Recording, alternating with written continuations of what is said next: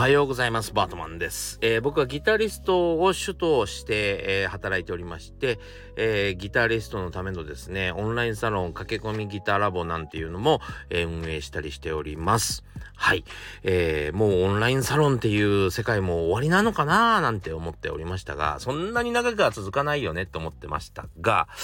えー、僕的にはですね、オンラインサロンが一番ギタリストって学べんじゃないのって思っているぐらいだし、あのね、システムがいいんですよ。あの、すごくね、勉強しやすいの、低価格で。うん、だからまだまだ広げていきたい気持ちもあったんですが、あの、福岡にこの間帰った時にですね、あんまり オンラインサロンを知らないっていうか、あんまり入ったことも興味もないっていう人たちっていうか、そんなに、それ何っていう人たちもいたんで、まだまだ大丈夫かなと思ってます。はい。えー、ぜひですね、興味がある方は説明欄の方からチェックしてみてください。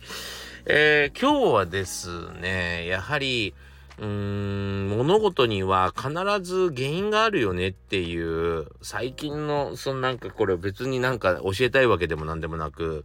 どうしようかなと思ってることをただただちょっとつぶやきたいなと今日は、えー、週末なのにね、朝からすいません。まあでも皆さんも同じような境遇にいたりするんじゃないかなとちょっと思ってそんな話をしたいなと思います。はい。というわけでですね、ちょっとあの、サロンの中の話からしたいんですけども、えー、先週末ですね、あの、福岡に行ってきました。福岡でですね、ライブやったりセッションさせていただきました。その件はですね、まあ、あの、何度も話してるので知ってる方はいらっしゃるかと思うんですけども、えー、その中でですね、セッション、セッションにね、えー、行った時の話なんですが、えー、今回ちょっとセッションというものはどういうものかっていうのをね、えー、ビデオに撮りたかったんですよ。そして、まだセッション未経験の方にはですね、そのビデオを見てもらって、えー、準備しなきゃいけないことを知ってもらったりとかですね、えー、様々な勉強素材としてあの、見ていただけたらなと思ってたんですね。で、今回その、ビデオを作るにあたって主役を演じてくれたのがですね、田中千佳さんという方なんです。で、田中千佳さんということはどういう方かというと、NHK 美の壺というですね、えー、有名な美術関係の、えー、テレビ番組がありまして、そちらに今年の5月ぐらいにずっと、え、出てた方なんですね。1ヶ月間放映され続けた再放送再放送で。えー、それでですね、まあ、なぜそんなに、え、すごい方なのかというとですね、あの金印というのがあります。金印ご存知ない方多いかなと思うんですけど、福岡の方だったら結構知ってますね。金印というものがありまして、えー、のこの島じゃなくて鹿の島だったかな、どちらかから出土した、えもので、まあ、印鑑の上になんかこう彫り物がしてある、なんかこう、えっとね、着物の根付けの元らしい、根付けみたいなようなものらしいんですけど、もともとはね。えー、そんなこと言ってもわからんよね。なんつったらいいかな。まあ、印鑑、四角い印鑑の上に動物が彫ってあるみたいな感じでイメージしてもらえたらいいと思うんですけども、それが彫れる日本で唯一の方なんですね。はい。で、僕も、えー、2つほど作品を買わせていただいてます。なかなかの金額ですよ、もちろん。それで、えー、その方がですね、えー、手を挙げてくださって、ビデオの主役をやってくださいました。この方はですね、まだ人前で演奏もしたことがない、バンドで、えー、リハーサルに入ったこともない、とにかく人前で演奏をしたことがないわけですよね。えー、プラス、えー、セッションなんか持ってのほかっていう状態でですね、えー、初めて参加してくださいました。すごくないですか？それでですね、まあ、あの、いろいろ最初に準備段階でいろいろ本当に、あの、これはこうですよ、あれはあれですよ、ね、えー、譜面持ってくんですよとか、なんかいろんなことはお話ししましたが、説明してね、絶対転ばないようにと思って、えー、杖を用意しておったんですけども、すべてぶっ飛んだ顔しておりましたね 真っ白っていうのはこういう顔するのかなっていう顔をされてました。でももちろん音楽ですから、まあ3、4分じっと黙っててもですね、じっと黙って立ってるだけで終わってしまうので、えー、何にも怖いことはないんですが、まああの、なんかね、最初はですね、どっかに行ってらっしゃったんで、えー、大丈夫かなと思ったんですけども、途中からあのやっぱり仲間がいたことがやっぱ強いですね。仲間の顔を見て、ちょっとね、あの意識が戻りました。それで、えー、ちゃんとね演奏されてましたし周りのプロミュージシャンもですね非常に優しくしてくださいまして、えー、すごい、まあ、初体験を終えられたんですね、えー、すごいことだと思いませんか？今年齢的にはアラフォーぐらいなんですけどもやっぱりこれがね6070になってうーんやっぱりこのド緊張するのとですとはねちょっと話がちょっと違うと思うんですよ。ねもうあの老後を楽しく過ごそうっていうんじゃなくてやっぱり自分として美術家としてのねあの誇りもあるだろうしまあ有名人だしねもともとね。で、えー、音楽は初めてだとはいえやっぱりうまく弾きたいという思いはあるじゃないですか。それを振り絞ってですね参加してくださってビデオにもね出てくださってもう素晴らしいなと思います。本当にね、僕はそうやって、うん、自分の人生のね、なんかゲームチェンジを起こしていきたいんですよね。それの方が人生って楽しいじゃんと思ってるんですよ。で、え今回そのビデオを撮りましたから、あの、そのビデオに対してですね、あの、もっとこうした方が良かったよね、ああした方が良かったよねっていうアドバイスを、えー、させてもらってね、サロンの方で、えー、それこそ今収録してる今日ですね、えー、公開したんです。そしたらですね、やっぱりこれはすごいことですよね。なんつうの？僕が初めて人前で何かをやった時なんていうのはビデオに残ってるわけもなくこんあの携帯一つで撮れるような時代でもなかったからあの見て反省することもできませんし、えー、もっと良くするには改善点を考えるんだったらみたいなこともできないから、えー、なんつうの？それこそですよ。まあ例えばライブもうライブ何？ライブが何回もやった後でもねそのライブするたびに何か失敗になるわけですよ。その時にあの後からね、まあ、見に来てくれた人とか見に来てくれた先生とかがあの時ああしとけばよかったよねとかあれ良くないよねとかって言われても結構興奮してるからよく覚えてないみたいな時ってあるんですね。それに対してビデオに残っちゃうとさもう思い出すわけよ完璧に 間違いなくそう一部始終を思い出すよね。でうんそこになんかこうアドバイスをいただけるなんてすごいいい時代になりましたよねはいいやすごいなと思います本当に。えー、というわけでですねまあ今回公開しして、えー、本当に感謝してます。楽しかったっていう感じで言っていただけてうらあの嬉しいし羨ましくもあってなんかあ俺もなんか新たなことにチャレンジしたいなっていうなんかこうあのなんかパワーがみなぎってきましたね。はい。なんかお付き合いいただきました。皆さん本当にあのもし聞いてたらありがとうございました。はい。えー、こうやってですねなんかどんどんなんか楽しいことを人生の楽しいことにチャレンジしていきたいなと自分にとってのね大きな一歩をどんどんどんどん踏むお手伝いをね、えー、していきたいなと思っています。はい。というわけで、ちょっと長くなっちゃいましたけど、えー、近況報告でございました。さあ今日はですねあの本題としてはっていう話でもないんですけどもあのいつも前半の方にですねあの今日話す話のタイトルを言うと思うんですが今日はちょっとお話ししなかったのはですねなんか僕の近況をちょっと逆に、えー、ここで話そうかなと思っていてですね、えー、これ全てのことにはうーんやっぱり原因があるよねっていうあの未来予想ってある程度できるんだけどなんで予想しないのかなっていう話を したいなと思います。はい。あの僕ねえっとそうだな専門学校で教え始めたのがまあ20とか21ぐらいの時から先生としてギターの先生としてやらせていただいたりしててまあそれの時からですね1,000人単位の前で講義したりとかまあ壇上に登ってなんかなんつうの？あの なんかまあお話しするっていう機会が多かったせいかまあ話すあの話は全然下手なんですけどよくまあよく話すわけですねペラペラペラペラ好きなように話すわけですけどもその中でよく話してたのが僕は未来予想ってできるよねっていうお話をしてたんですね。でその未来予想ができるのに対してあなたたちは何を選ぶんですかっていうことが大事だよっていう僕はお話をしているんです。でどういうことかというとね例えばアマチュアバンドっていうのはだいたい月1回ぐらいライブするんですよ。なんでか知らないけど。まあなんだかやたらと数が多いバンドとかもいますけどねライブ数が多いバンドとかもいますけどそういうバンドっていうのは大概まあお客さんが来ない ってことが多かったりします。そうなのであの大体月1回か2ヶ月に1回ぐらいじゃないかなと思ってたんですね。で、えー、そうすると年間に12回ですよね。12回。でえー、例えば3月1月から3月まで3回やったとしてあとそれの、まあ、4倍ぐらいしかないわけですよ。でその3回で何かが変わったり何か施策を打たない限りは次の3回もあんまり変わらないじゃないですか。あの人生の中で何か1回やったことが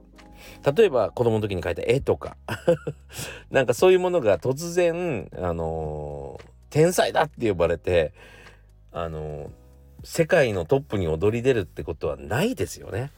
あの突然出てきたように見えても実はその人ってあのその地域ではすごく有名だったりするもんなんですよ。もともと有名で天才児だと言われててそれがたまたまテレビとかのきっかけで世界に広まるっていうことはあったりするけど突然1個やって何かがその1回だけで何かがってことはないんですね人生って。だからその3回やってダメだらダメなら、えー、その次の3回も大体見えてるよねって次次の3回は何か変化を起こすための3回でないとその先の3回も。なんだったら1年間のその12回全部がですねただただやるだけになるよねっていう。そうすると、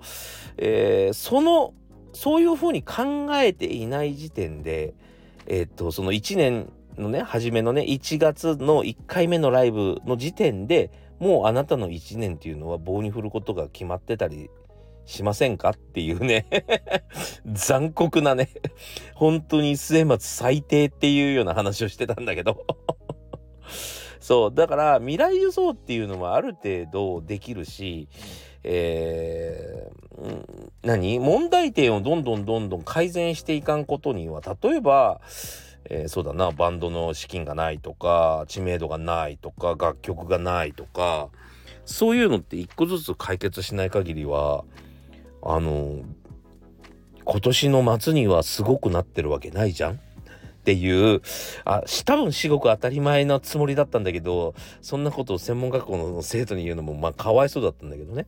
急に現実つきつけるみたいでね。まあでもまあ未来予想図はでき予想はできますよねってだから今持ってる原因を片付けなきゃいけませんよみたいな話をしてたんですがやっぱりね言うのは簡単でね正直どうにもならんっていうかどうにもならなくなった人が突然襲ってくるよね本当に。いや最近ねあのー、ちょっとねまあ身近な人がですねあのまあ金がないっていうことで貸してくれんかと、えー、言ってきたわけですよね。で前から心配はしててあの、大丈夫なんかと。そんなことやっとって大丈夫なんかと。思っとったし、えー、まああの、元気にやっとるよみたいな。まあ大体 なんつったらいいの？まあ大体そういう人って何聞いても元気でうんまあプライドがあるのか何なのかもう大丈夫大丈夫って意外と言うんだけどあのいざってなった時にさやっぱりお金がないんだっつって一生ね一生のお願いだって言ってくるじゃん。でそのなんつうの？その要はね大事なのは帰って帰ってこなくてもいいいいんでね別にその身近な人だからお金は帰ってこなくていいんだけどそのちゃんとうん自分の立て直し身の立て直しを設計したのかどうかが大事じゃない。ねえー、生活するところがあるのかとかえ家はあるのかとか。それで仕事はあるからここら辺に住みたくて例えば家賃がいくらいくらなんでとかね。例えば生活保護は一応ちゃんとあの申請したのかとか、えー、生活困窮者相談室には電話したのかとか、